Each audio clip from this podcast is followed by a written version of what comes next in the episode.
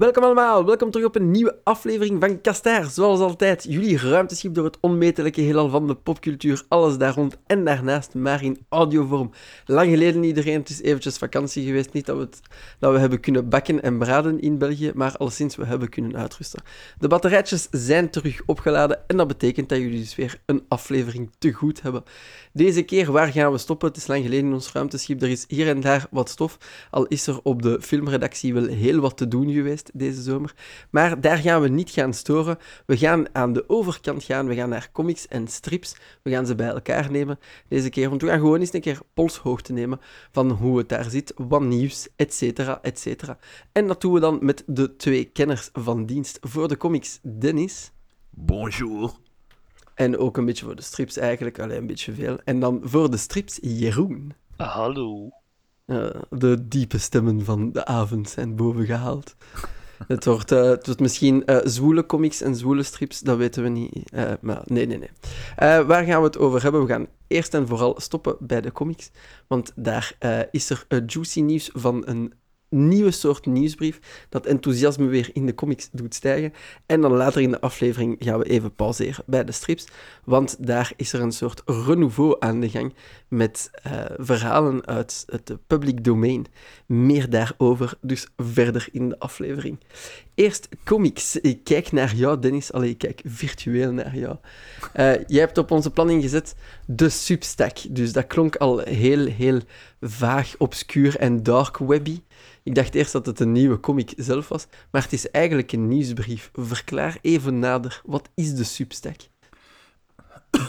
Substack, uh, nou, dat is een, uh, een dienst die uh, in 2017 is opgericht. Een soort start-up en die is goed gaan draaien. Um, Substack is eigenlijk een soort platform waarmee je in staat bent om nieuwsbrieven te maken en om hier ja, een soort bron van inkomsten aan te ontlenen. Nou, zijn nieuwsbrieven, die zijn op zich natuurlijk zo oud als de weg naar Rome. Um, maar ja, goed, dit is natuurlijk uh, geheel digitaal. En de grap is eigenlijk dat um, Substack profiteert van een golf die um, zo'n kleine 6, 7 jaar aan de gang is, zeg maar. Die een beetje is opkomen zetten sinds de verkiezing van Donald Trump in de VS. Want het is natuurlijk zo hè, dat al, al, al, sinds de eeuwwisseling en al helemaal sinds de doorbraak van uh, alle smart devices, weet je wel, de iPads, de gsm's, et cetera, uh, dat mm -hmm. de oplagers van kranten en zo serieus onder druk kwamen te, kwamen te staan. En, Nog wel. Ja, en uh, nou ja, rondom Donald Trump was natuurlijk het geval dat de gevestigde media zeiden eigenlijk allemaal in koor dat uh, onze, onze grote vriend redelijk kansloos was voor de verkiezing. En dat, die maakte zich eigenlijk al op voor de eerste vrouwelijke president van de VS. En tot verbazing eigenlijk van alles wat, wat journalist was, won oom Donald de verkiezing. En hierdoor werd eigenlijk een beetje de discussie aangezwengeld dat er behoefte was en... Uh, aan kwalitatief goede journalistiek en dat niet alle kranten die goed, uh, daarin konden voorzien. Um, ja. Hoe komt dat terug de, naar de Substack? Nu zijn we weg wel.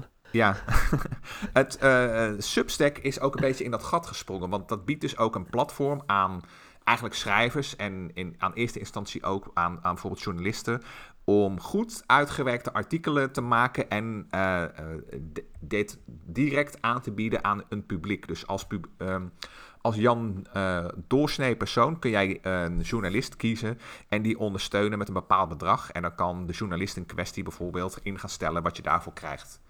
Uh, uh, ja. Zij hebben, iedereen en zijn moeder kan in principe een Substack-account aanmaken. Um, alleen Substack maakt ook onderscheid tussen reguliere en pro-accounts. Dus zij hebben bijvoorbeeld iemand als Glenn Greenwald. En dat was de journalist die bijvoorbeeld betrokken was bij um, dat hele verhaal rondom uh, die grote onthulling van... Ach, nu heb ik ironisch genoeg een blackout. Maar die, uh, die, die jongen die toen eigenlijk alles heeft onthuld over... Uh, het hele gedoe rondom de, de, de, de oorlogen van Amerika... en hoe ze alles en iedereen afluisterden. Ah, Snowden. Juist, Edward Snowden. Nou, die gast dus, die Glenn Greenwald, dat is bijvoorbeeld een, een zeer populaire schrijver op dat platform. En ze hebben ook een hele reeks, uh, een hele blik aan historici hebben ze opengetrokken. En meer van dat soort, uh, soort schrijvers. Er zijn ook al Bijvoorbeeld uh, schrijvers van romans die daar uh, voor publiceren, et cetera. En een, een, soort Patreon voor nieuwsbrieven dan? In feite wel, ja. Dat zeg je eigenlijk wel heel mooi. Want um, het, als, als je inderdaad zou zeggen van hoe moet je dat dan indelen? Het is misschien wel meer een soort Patreon dan, een, dan, dan puur een, een publicatieplatform. Het is een beetje een soort hybride vorm eigenlijk. Ja. En, en, en hoe is dat dan specifiek voor de wereld van de comics? Of waarom vlokken comicartiesten per se naar de Substack? Uh, dat is een beetje vorig jaar begonnen in uh, uh, 2020, toen de grote pandemie eh, uitbrak. En wij hebben dat ook besproken toen op de podcast. Um, er is toen van alles eigenlijk misgegaan in de Amerikaanse comic-industrie. En ja, we hadden de distributie van Diamond, die eigenlijk een beetje in de, in de knel kwam te zitten en die noodgedwongen de deuren sloot. Uh, hierdoor gingen heel wat uitgeverijen over op een uh, noodprogramma, waardoor ze het op, tegen een tekenaar zeiden van, nou ja, leg het potlood maar neer. We kunnen niet publiceren, dus uh, ja, we wachten maar even. En mm -hmm. heel veel mensen kwamen zonder inkomen. En toen dat gebeurde, toen heeft Nick Spencer, en dat is een naam die niet, ehm, de niet ingewijde misschien niet zoveel zal zeggen, maar die schrijft op het moment nog de Amazing Spider-Man. Die gast mm -hmm. heeft toen contact gezocht met... Um, met de co-oprichter van Substack, Hamish McKenzie. En hij heeft die Hamish gewoon een brief geschreven en gezegd van... joh, ik ben een stripmaker en we zitten momenteel in de shit. En ja, dat mag eigenlijk nooit meer gebeuren. En ik denk dat Substack een oplossing daarvoor is. Zodat wij nooit meer zonder inkomen komen te zitten. Nou, die Hamish had daar wel oren naar. Dus die twee die zijn met elkaar in gesprek gegaan. En dat heeft er nou voor gezorgd eigenlijk dat Nick Spencer uh, met ingang van uh, september van dit jaar dat hij zijn laatste issue van Spider-Man heeft geschreven. En daarna eigenlijk een fulltime werknemer wordt van Substack. En hij gaat daar een divisie leiden die stripmakers binnenhaalt. En daar is hij eigenlijk al mee begonnen. Ah, Oké. En, en hebben we daar al een nieuwsbrief van gezien van de, de, de comic-artiesten in de Substack? Bieden ze iets, echt iets extra aan? Uh, een nou, masterclass of... of... De, de, het, het, het meest chockerende, denk ik, is dat in de voorbije twee, tweeënhalve week... er al een soort mini-exodus heeft plaatsgevonden van echt grote namen. Die zijn dus binnengehaald door Spencer en die hebben allemaal een pro-account. En dat houdt dus in dat zij van Substack hebben zij een beurs gekregen... En met die beurs kunnen zij een publicatie op... Uh, op, op, op poten gaan zetten. En dat zijn toch redelijk grote namen. Dan okay. uh, heb je bijvoorbeeld over mensen die. Um, uh, bijvoorbeeld Jonathan Hickman, die we uh, regelmatig bejubeld hebben. Hè? De schrijver van alles met een X. Mm -hmm. we hebben het over James Tinian 4, die Batman gaat verlaten voor Substack. we hebben het over Scott Snyder, die al min of meer weg was bij DC, maar zich ook volledig stort op uh, dat platform. En ze zijn er nog een stel, uh, stel mensen meer. En dat maar is toch wel een redelijk, redelijk grote koep. Ja, toch wel. En die gaan dan echt niks niet meer schrijven voor DC? Dat mogen ze wel, maar de meeste, eigenlijk het overgrote deel, ziet daarvan af. Omdat ze zich willen concentreren op, uh, op hun eigen projecten. Holy shit. Oké, okay. mini-bombshell dan toch wel? Het is, ja, dit is absoluut een, een, een mini-bombshell. En de eerste, de eerste uh, berichten die naar buiten sijpelen zijn veelbelovend. Er zijn een aantal mensen die al roepen dat het aantal, uh, dat, dat het betalende abonne abonnees bij hun flink stijgt. Dus die hebben al een aardig inkomen, al los van die beurs. En uh, nou ja, de, de, de, die eerste voortekenen zijn wel veelbelovend.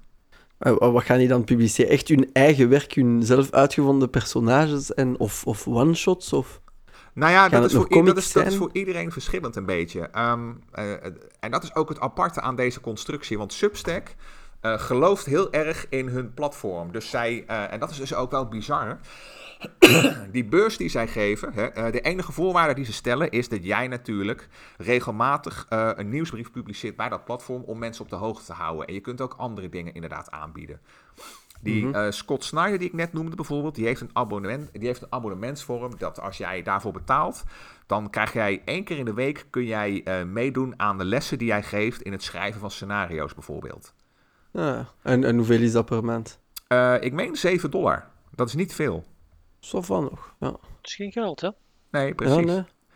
En uh, nou ja, zo zijn er meer mensen. Anderen uh, die beloven weer om je dingen te signeren. Uh, er zijn ook stripmakers. Jonathan Hickman bijvoorbeeld, die heeft, net zoals nog twee van zijn collega's, die heeft zelfs een soort superoptie.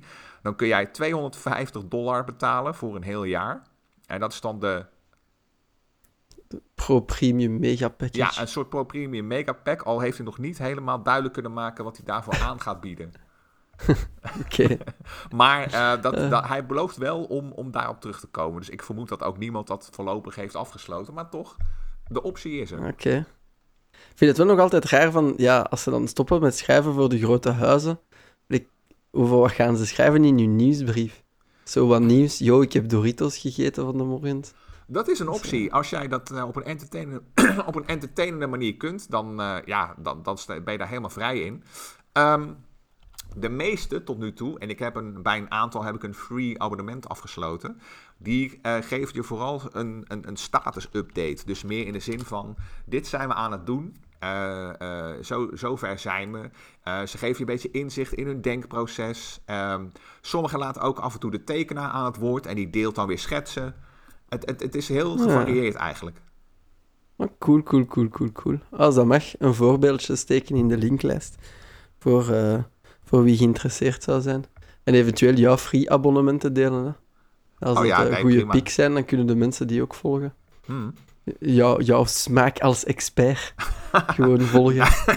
nou, dat, dat gaat iets te ver. Dat, uh, ik, ik zou zeggen, sluit gewoon overal een abonnement af. Het, uh, uh, ik moet wel zeggen, je, er zijn een paar mensen die erg productief zijn. Dus je moet ook wel van lezen houden. Want je krijgt regelmatig behoorlijk wat opgestuurd. Maar ja, goed, weet je, het, het verhoogt wel de betrokkenheid. En, Daarvoor neem je ook wel een abonnement, neem ik dan aan. Hè? Ja, precies. Precies. Ja, nou, als het is voor tweets te lezen. Ja, het, het, het grappige is wel, en dat vind ik ook wel weer, het toont wel aan dat of ze zijn gewoon naïef, of ze hebben gewoon enorme ballen, maar ehm, de, de, de, de premie die die makers krijgen, dus die beurs, als zij bijvoorbeeld Mhm. aan het einde besluiten om de strips niet via Substack te publiceren, dan is dat geen probleem. Oké. Het is geen verplichting ook om het werk te publiceren op, eh, op, op, op, via het platform. Dat kan wel, dat mag ook. Maar eh, stel dat jij eh, iets maakt en je, jij zegt van... nou ja, ik wil dat louter en alleen op papier uitbrengen bij een bestaande uitgever... dan ben je daar helemaal vrij in. Oh, dat is mooi van Substack, maar dat kan wel gevaarlijk zijn. Nou ja, precies. Maar dat is dus het argument waarvan zij zeggen... weer terugkomen met het verhaal van... joh, wij hebben, zo'n, eh, wij hebben gewoon zo'n vertrouwen in ons platform... Als jij niet bij ons wil blijven, dan is het voor ons een uitdaging om ons platform nog beter te maken. Wat een helden. Ik ze nu al. Ja, nou ja, dat is dus ook. Het is of heel goed of heel naïef. Hè? Want uh, in principe is het zo: als die beurs op is, dan moet jij door middel van je toeschouwers, moet jij, uh, het betaalde publiek, moet jij jezelf zien te bedruipen. Ja. De grap is natuurlijk wel, en dat is, denk, dat is ook het gat wat ze vullen op stripgebied, en zeker voor de Amerikanen. Die betalen tot nu toe, betalen zij eigenlijk hun salaris als jij eigen werk maakt met het uitbrengen van losse issues. En mm-hmm. het wordt steeds moeilijker om die losse issues uh, af te zetten. Alleen als jij direct in een bundel werkt, dan moet je maar afwachten of jij betaald krijgt. Ja, uh... En dat is nu iets wat zij overbruggen, zeg maar. Ja, ja ze worden tijdens het werk ook, allee, tijdens het maken van hun werk ook betaald. Precies. Op die manier. Ja, ja, kan, kan echt nog werken. En als dat uh, hun meer macht geeft, de, de, de creators, Hm. dan ja. Had zoiets bijvoorbeeld ook kunnen werken voor uh, de nieuwe Meccano van Kolk, bijvoorbeeld? Nou ja, ik weet niet of. Um, ik weet niet of ons publiek daar al klaar voor is, denk ik. Hij zou het kunnen proberen. Hij heeft met zijn site wel laten zien dat hij, uh, dat hij er redelijk in thuis begint te worden. Maar ik denk dat het voor de, de doelgroep, zoals die hier is in België en Nederland, dat dat misschien nog een stapje te ver is. Ja. Ik Ah, zou het wel ook, een uh, interessant experiment vinden. Dat was de bounce-vraag die ik nog dacht te stellen. Of dat dat zou pakken, zoiets, bij ons. Maar ja, voor sommige zaken is het wel leuk om de blog te volgen. Hè. Weliswaar is het vaak via de Kickstarter. Hmm. Maar ik zou liegen als ik zeg dat updates over nakende werken, dat dat, wel, uh, dat, dat, dat, dat niet tof zou zijn. Allee, het, is, het is leuk om, om de tekenaars en de scenaristen en zo te volgen. Hmm. Nou ja, het is wat ze uh, zeker aan het begin van deze eeuw, want toen, uh, dat klinkt trouwens wel heel oud, maar ik heb, ik heb dat toen ook uh, met een aantal game studios heb ik dat ook gehad. Hè? Lionhead bijvoorbeeld, die bestaan tegenwoordig niet meer. Ja, maar die, eh, sorry, de? De mannen achter Fable. Juist, die. En uh, die hadden uh, in, uh, op hun eigen website heel die altijd een hele uitgebreide developers diary bij van Black and White, waar ze toen mee bezig waren. Dat was toen hun grote ja. titel. En ik heb dat toen echt religieus gevolgd. En ik heb, dat, dat mondde er ook echt in uit dat ik toen, ook alweer bijna 20 jaar geleden, die, die game op DVD kocht. Voor nog uh, hè, de, de ouderwetse prijs van, van 100 Hollandse gulden. Uh, maar nieuwsbrieven wow. zijn cool, hè? ik, ben, ik ben ook nog altijd geabonneerd op uh, de nieuwsbrief van de makers van de Stanley Parable.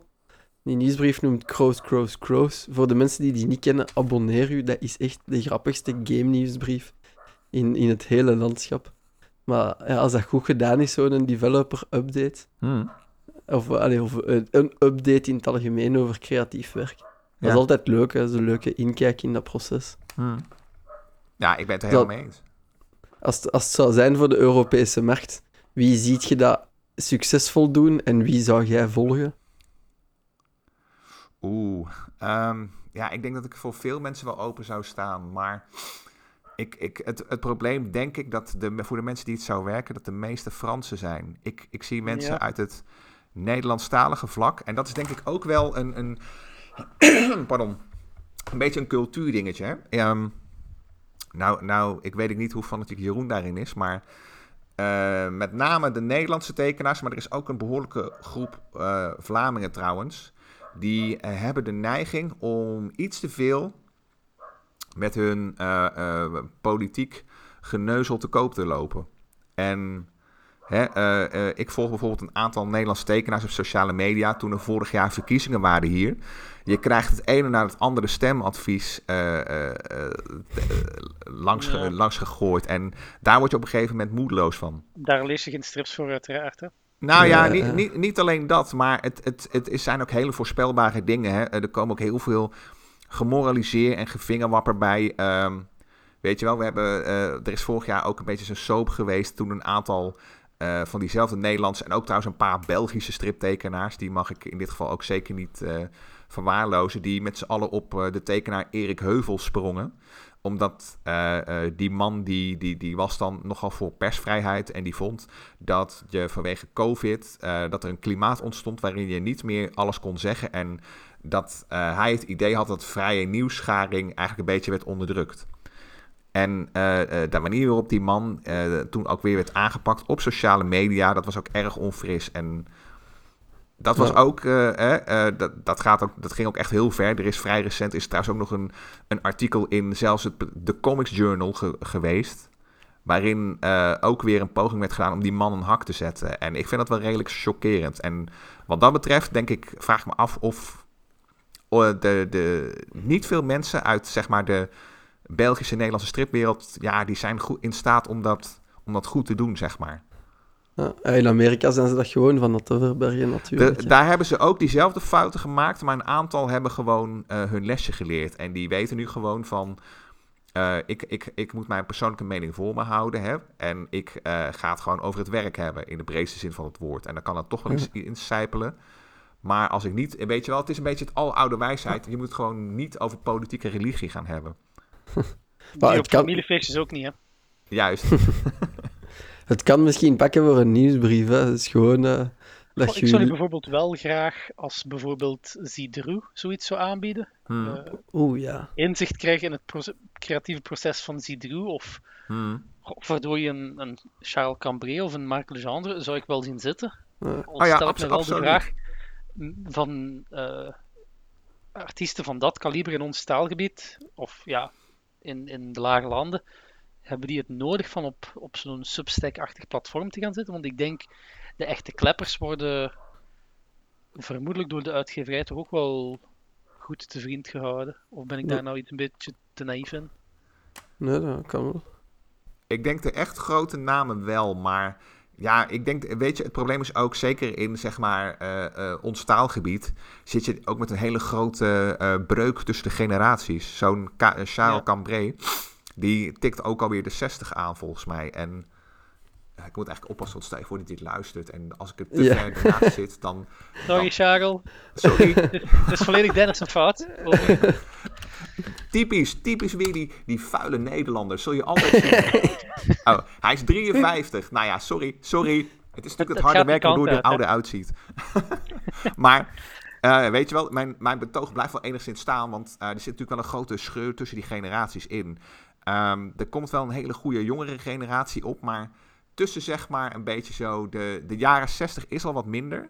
Zeg maar tussen de, de, de oude garde, hè, die in de jaren 30, 40, 50 is geboren, ge- geboren en de jongere garde zit eigenlijk een, een soort vacuüm van misschien wel 20, 25 jaar, waarin je maar sporadisch iemand ziet. Van die jongeren zouden een aantal mensen het overigens weer wel goed kunnen. Hm. Maar ik denk ook wat, wat Jeroen ook al een beetje opmerkt, en Jason ook trouwens. Eh, eh, iemand als Cambrai heeft dat niet nodig. Die, die, die, die heeft werk genoeg, denk ik. Ja, Misschien ik iets denk nu voor- bijvoorbeeld aan een, een, aan een Zidroe. Die zou ik, ik zou graag inzicht krijgen in die man zijn creatieve processen. Maar ik zie bijvoorbeeld niet wat Zidroe ermee te winnen heeft met zoiets op poten te zetten. Maar ja, dat is Mhm. ook weer een man. En eh, los van het feit dat hij, eh, dat hij het waarschijnlijk in het Frans zou doen. Ook al schijnt hij wel het Nederlands te beheersen trouwens, heb ik me laten vertellen. Ja, ik denk wel dat... eh, we zijn hem eens een keer tegengekomen op het stripfeest in Brussel. Hans-Sofie en ik.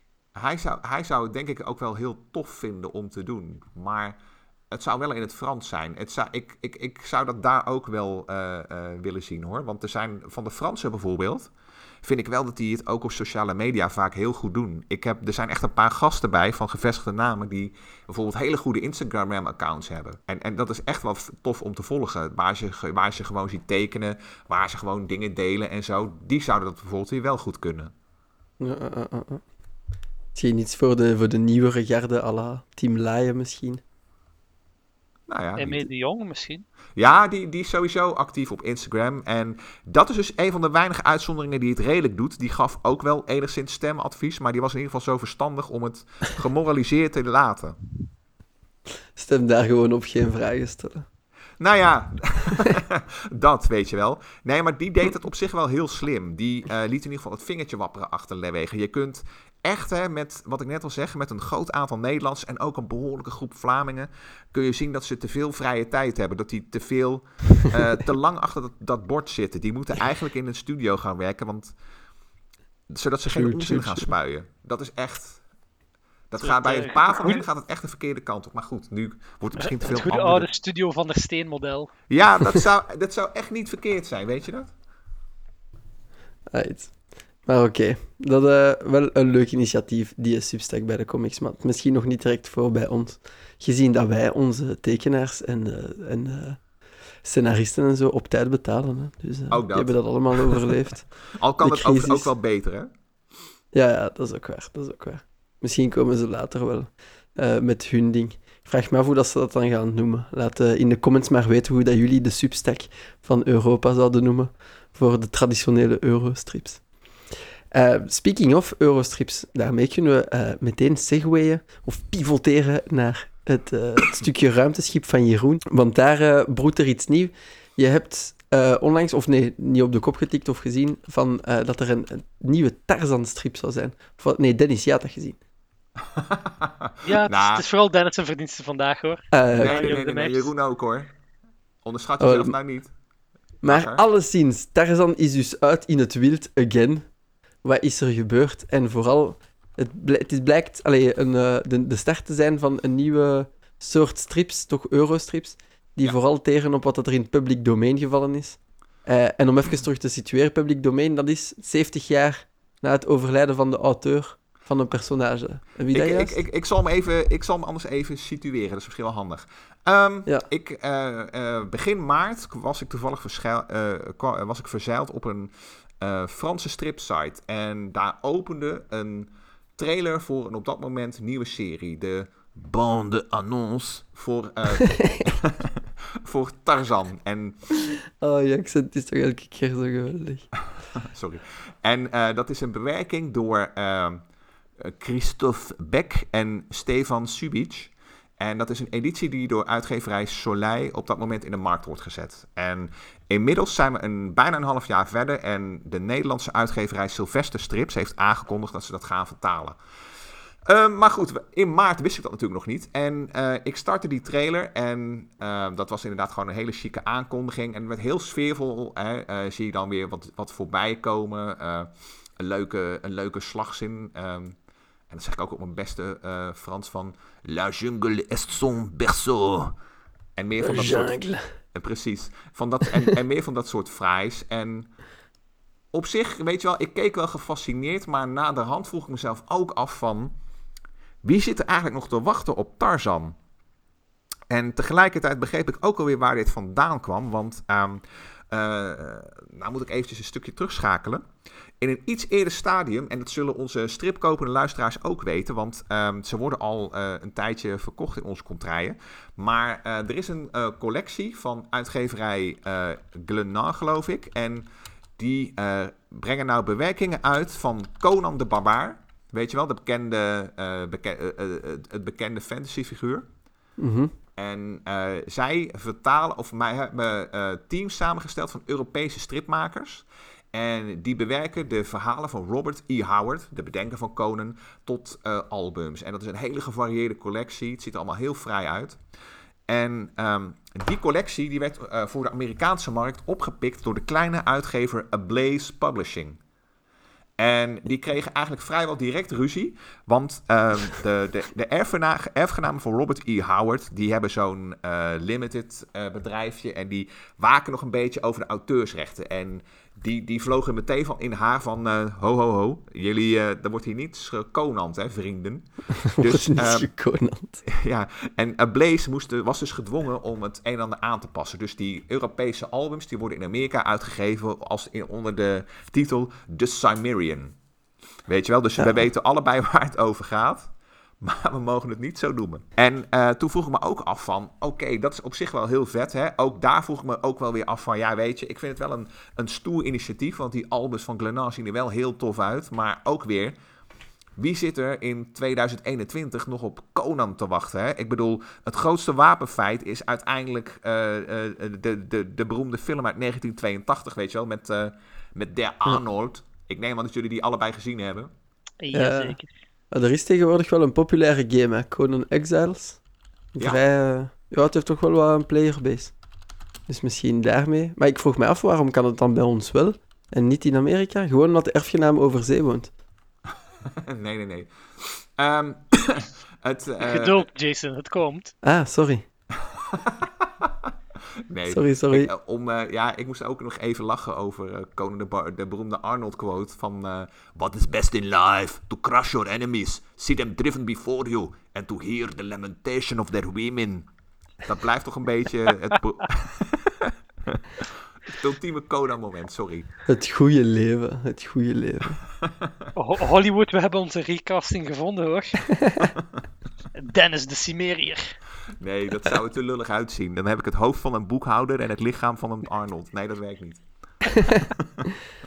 maar hij heeft het lichaam van een Arnold, dat kunnen we wel bevestigen. Ja, nee, alleen op papier. Alleen op papier. alleen op papier. Oh, verschrikkelijk. Um, ja, dat want um, het, het, het probleem is een beetje dat uh, het publieke domein schijnt dus inderdaad anders te werken. Want uh, in Europa is het zo dat 70 jaar na de dood van een schrijver of uh, ja, ik zeg het nu misschien van een, de creatievelingen, een schrijver, filmmaker, et cetera. Komt het werk in het publieke domein terecht. Mm -hmm. En in Amerika is dat iets ingewikkelder. Um, want um, ik geloof dat in Amerika schijnt het iets van rond de 90 jaar te zijn, maar er zijn ook nog allerlei haken en ogen aan.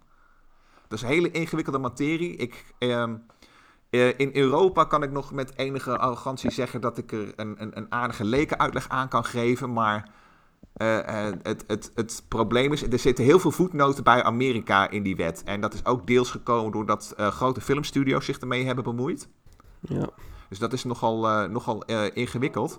Maar het komt er eigenlijk op neer dat Conan is in Amerika in ieder geval nog een stuk langer in het beheer van de, de erfgenaam van Robert E. Howard. En ik geloof dat voor de films bijvoorbeeld van Conan ligt het weer nog ingewikkelder.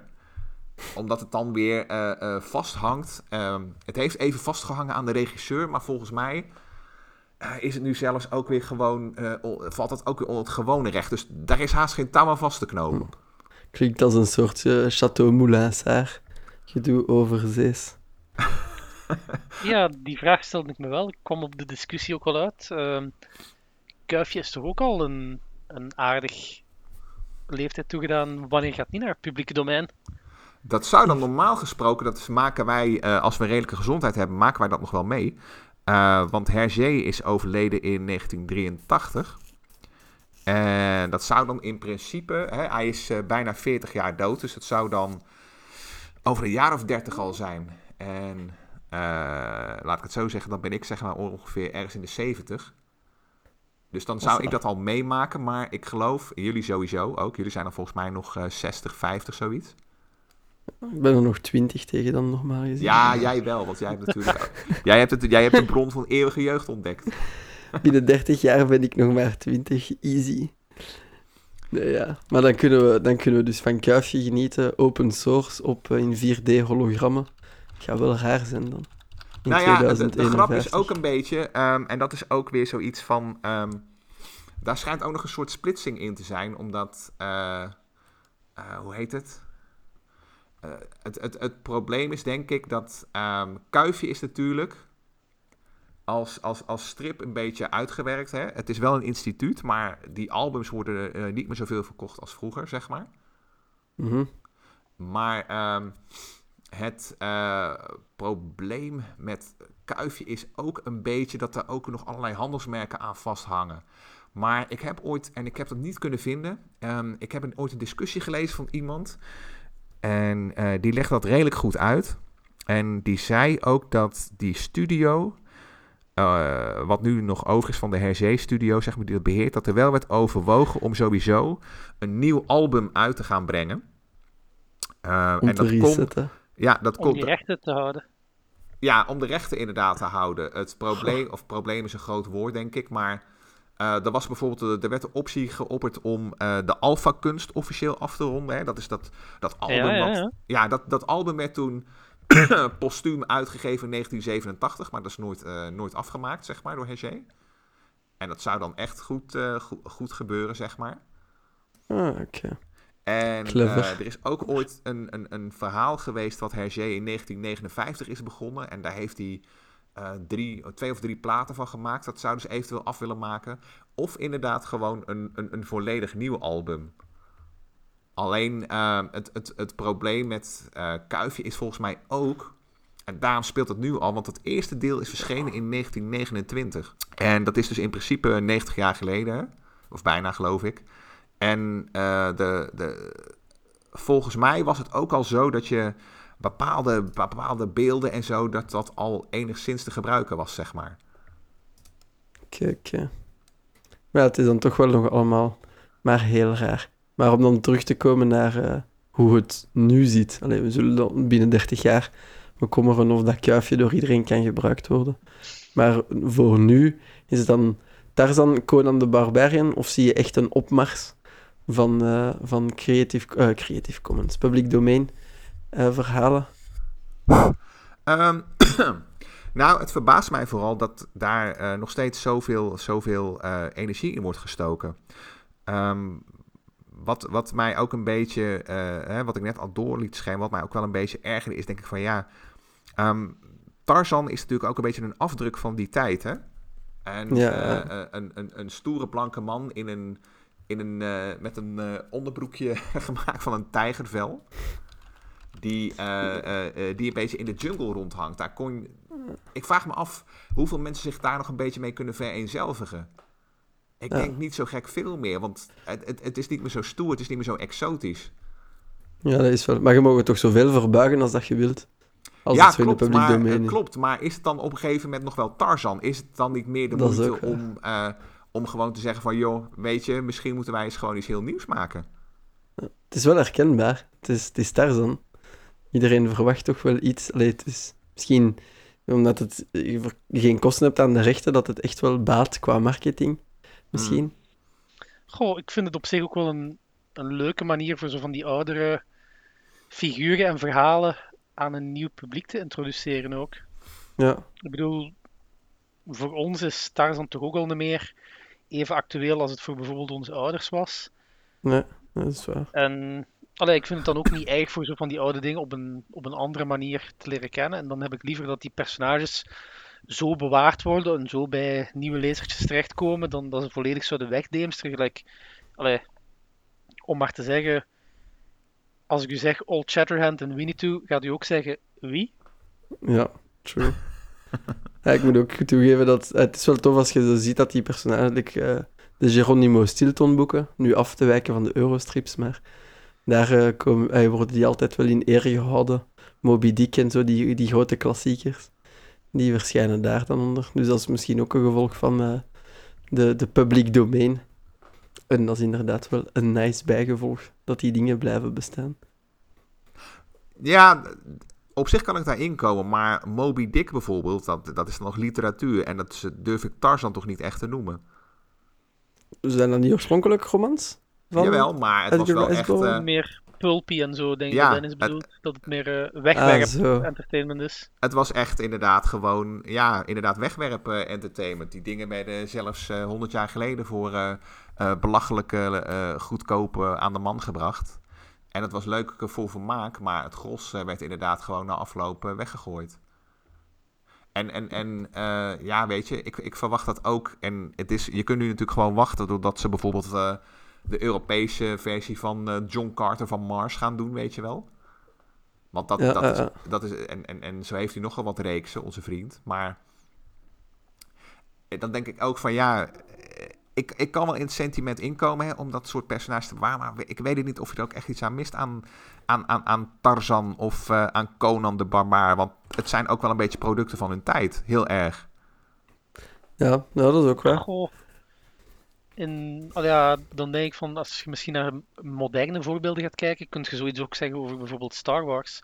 Star Wars is ook geen literair meesterwerk, maar ja, laten we wel, is toch ook een beetje gemakkelijker entertainment. Oh Ja, absolu- ook- absoluut. Maar kan toch ook gerust wel Het is te Eh. belangrijk om uit te doven, dat is ook waar. Ja, het is dan, ik bedoel, je kunt nog discussiëren over de, de literariteit van Tarzan of Conan. Maar het feit blijft dat er toch veel mensen het met veel plezier gelezen hebben en er goede herinneringen aan hebben. En alleen Ja. al om die reden.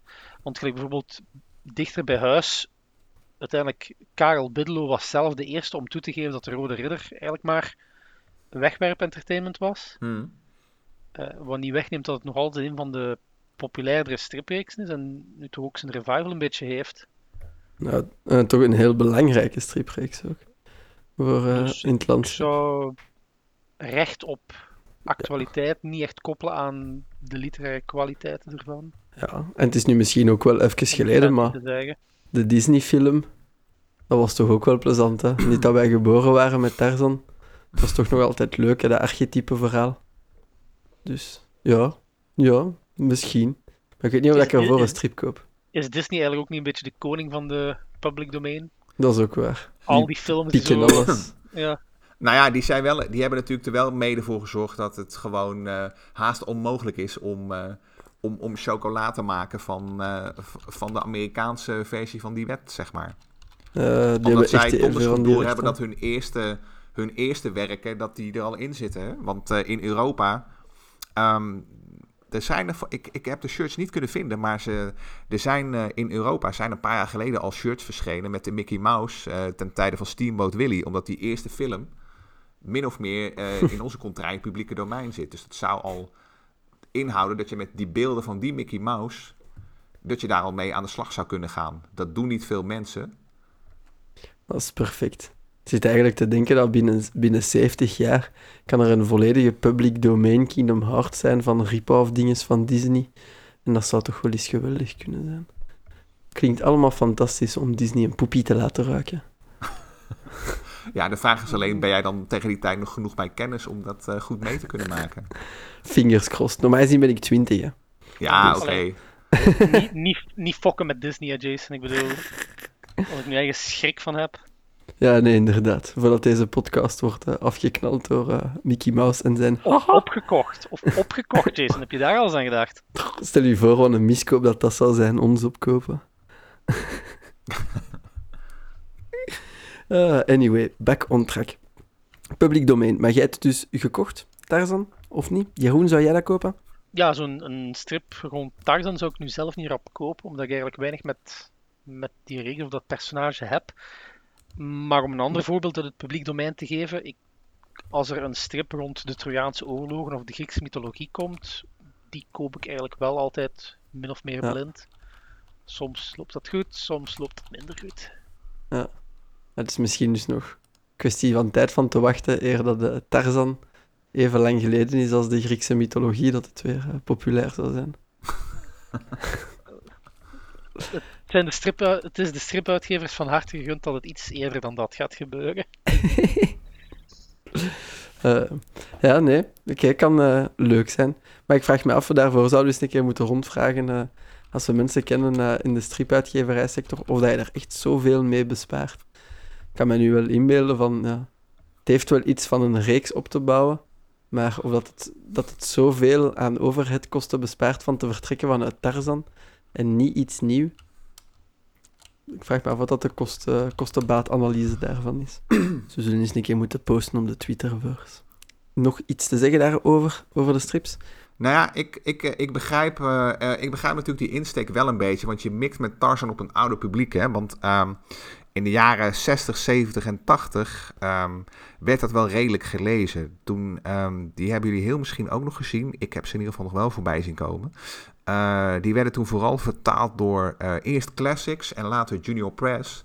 Maar Mhm. ehm, er zijn hele veel eh, losse issues geweest van Tarzan. Hè? Dat heette hier Tarzan van de Apen. En ook de onvermijdelijke Korak, de zoon van Tarzan. Dat, eh, dat, dat is hier tot een jaar of 5, 36 geleden is dat nog redelijk populair geweest. En dat is in de jaren 80 is dat toen een beetje... Is dat na die, na die, na die film met Christophe Lambert is, eh, is dat hele Tarzan gedoe gaan Ah, liggen, ja. zeg maar. Totdat eh, Disney het weer uit de mottenballen trok. Maar ik, ik, ik vermoed ook dat dat de reden is dat Sylvester nu dat album wil gaan vertalen. Omdat ze op dat publiek willen mikken. Wat in de tijd die Tarzan boekjes kocht. Want die zijn oud genoeg om weer nostalgisch te worden. En eh, om weer hun jeugd te willen herbeleven. Ja. Dan, hij moet tellen of dat ze ze te pakken gaan krijgen, hè? die oudere lezers.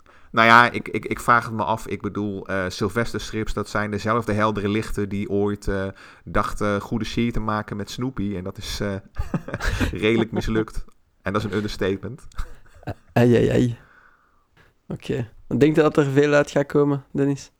Jij niet, jij was sceptisch, heb ik de indruk. Ik, eh, ik ben gezond sceptisch, maar goed, eh, eh, mocht ik ernaast zitten, dan, eh, dan winnen we uiteindelijk allemaal. Want eh, hè, een, eh, een, een, een, een, goede strip verkopen, daar worden we allemaal gelukkig van. Ook waar. Absoluut. Leer die kinderen maar strips lezen. Het zal wel zijn. Moet lukken. Maar ja, tegenwoordig is het alleen maar de buurtpolitie. hè. Als ze lezen. Christus, nee. Ja, ja. Jij werkt in een bibliotheek zeker, Jason? Ja, Kun je dat eh, bevestigen dat het vooral de buurtpolitie is? Ja, jij kan dat meer dan bevestigen. Het is de, buurt, de buurtpolitie is eigenlijk zelfs niet... Eh, dat is op de VTM zeker, hè? Dat dat is, de buurtpolitie ook. Dus, eh, nee, maar op de eerste plaats is het wel FC de kampioenen nog altijd. Die bakken zijn Ah. permanent leeg. Eh positief, de, de nieuwe Jomme, die doet het niet slecht. Oh, Dus. En wel, al die dingen, zo al die remakes van oude dingen heb ik nu proberen in huis te halen. Maar die nieuwe jongen, dat is dan eh, het Haaien-eiland zeker. ja. Die deed nou eens echt niks voor mij. Ai, ai. Ik vond het niet mooi getekend, ik vond er precies weinig aan. Ik heb er eventjes door gebladerd in de stripwinkel. En ik heb hem terug neergelegd. Ja, het gaat nog even duren eer dat we ze krijgen eh, op de, de, de betere strips in plaats van de pulp. Maar eh, ja, misschien, misschien zullen die Tarzan-strips en zo daar wel voor zorgen. Al zal er misschien wel eh, vanuit die uitgeverij toch wel wat matuurdere content zijn. Of vergis ik mij, Dennis? Ik, eh, ik ben volgens mij helemaal kwijt wat je nu wil zeggen. Ah, wel, van, qua, qua tekenstijl. Of dat het eh, past in de bakken van de jeugdstrips, bij manier van Oh, spreken. Of ja, dat het ja. eerder uh, Torgal-niveau Tarzan Oh ja, is. oh, Tarzan. Nee, dat klopt. Maar ja, dat, ehm, ja, dat vind ik ook weer zo'n rare keuze. Die heeft ook, die tekenaar heeft wel zijn schare fans, maar Beck eh, zit een beetje in de fotorealistische school. Nou is dat niet erg, maar ehm, bij Beck zie je wel iets te nadrukkelijkse referenties terug. En als je die proefpagina's ziet, of die previewpagina's eigenlijk moet ik zeggen, ja, dat is ook weer zo stijf. Ik, ik kan me haast niet voorstellen dat dat... eh, mensen onder de 40 in deze contraien nog echt aantrekt. Of ik moet eigenlijk zeggen 35, maar dan nog. We zullen het in de linklijst steken, maar wat moet ik daarmee inbeelden? Zo, meer zo like, eh, die, die, die, die oorlogsstrips. Allee, zo Eerste Wereldoorlog, Luchtesquadron. Hoe noemt die strip nu weer al? De Airborne nummerke zoveel. Ja, Zo'n stijl. zoiets. Het is gewoon, je ziet gewoon, ja, je ziet het te nadrukkelijk eh, eh, dat hij met, met foto's werkt. En dat is niet erg, maar het is bij hem altijd veel te stijf. En ik zeg al, hij Ah. heeft best een redelijk publiek, maar ja, ik, ik ben altijd gezond sceptisch als ik zijn naam zie. Ja, ja. Allee, dan eh, hopelijk dat het eh, kan helpen om, eh, om de jeugd te transitioneren. We zullen zien, we het in de gaten houden wat dat wordt en welke publieke domeinwerken nog omgezet zouden worden. Eens zien of het effectief alles kickstart of niet. Want ja, meer strips, altijd goed nieuws. Is er nog iets waar we moeten stoppen in Stripland? Hot takes die jullie kwijt moeten? Het is niet elke keer dat we het over de, strip, de Eurostripwereld kunnen hebben. Goh, het is ook wel erg kalm geweest voor de stripwinkels, heb ik het idee. Hè? Verbeter me als ik verkeerd zit, Dennis. Maar ik heb zo de laatste tijd niet echt high-profile releases gekend of dingen die echt op mijn radar zijn beland. Nee, ik, eh, ik, ik moet zeggen wat dat betreft eh, is het een beetje wachten op eh, de, de papieren boreling van Meccano later dit jaar. En ja, goed, weet je, Aimee de Jong die heeft dit jaar sowieso Stripland een beetje uitgespeeld met Dagen van Zand. En dat gaat nog steeds goed. Eh, die heeft eh, nog steeds eh, ja, de ene signeersessie naar de andere. En dat verkoopt, zij verkoopt een beetje boeken als, als, als warme broodjes, zeg maar. Dus dat, dat gaat wel lekker. Zalig. Maar oké, blijven teren op dat succes. Gaan we ook in de linklijst steken. Daarmee hebben de mensen die het nog niet van, nog niet van gehoord hebben, het ook op hun radar. Aight, eh, dan weet ik niet of dat jullie in het algemeen nog iets kwijt willen over deze aflevering, of dat we dan afscheid nemen van onze luisteraars. Dus bijna 50 minuten opname. Ja, We hebben, ja, het belangrijkste is wel, is wel gezegd. Ehm, weet, eh, weet, weet dat we van jullie houden en eh, heel erg veel. heel erg veel. Ja, dat is ook. Dat is ook belangrijk. We houden van onze luisteraars. Maar speaking of which, dan is dat het einde van de aflevering. Als, als we zo melig worden, dan weten jullie dat de alcohol heeft toegeslaan. Nee, nee, nee. Just joking, we, we drinken niet op het werk. Maar alleszins, bij het einde van de aflevering willen we altijd één ding weten, en dat is jullie mening. Eh, hebben jullie, eh, al, hadden jullie al gehoord van de Substack? Zo ja, zijn jullie misschien al geabonneerd op een paar nieuwsbrieven? Deel ze met ons, eh, de, de, hidden, de, de hidden gems in de Substack, laat ze ons allemaal weten. En voor de Eurostrips, hadden jullie gezien dat er een Tarzan-strip was? Zo ja, hebben jullie hem gelezen? Ook daar, laat ons weten wat jullie ervan vinden. We zijn altijd benieuwd naar jullie commentaar. Het kan op onze Facebook, zoals gewoonlijk, in de commentsectie van dat artikel. Of het kan ook op Twitter, @podcastaar underscore be. Jullie mogen altijd een mailtje sturen naar, eh geekster, naar kastaar.geekster.be of het op onze Discord plakken. Postduiven mogen ook nog altijd. Jullie mogen het overal eh placarderen. Laat jullie horen. Zo, dan is alles gezegd. Dennis, dikke merci. Jeroen, jij ook voor deze aflevering. En dan zeggen we tjaukes, bijkes aan de luisteraars. Tot binnen eh, twee weken. Deze keer voor echt, zonder vakantie tussen. En eh, tot de volgende aflevering. Tjaukes, bijkes. Ciao. Ciao.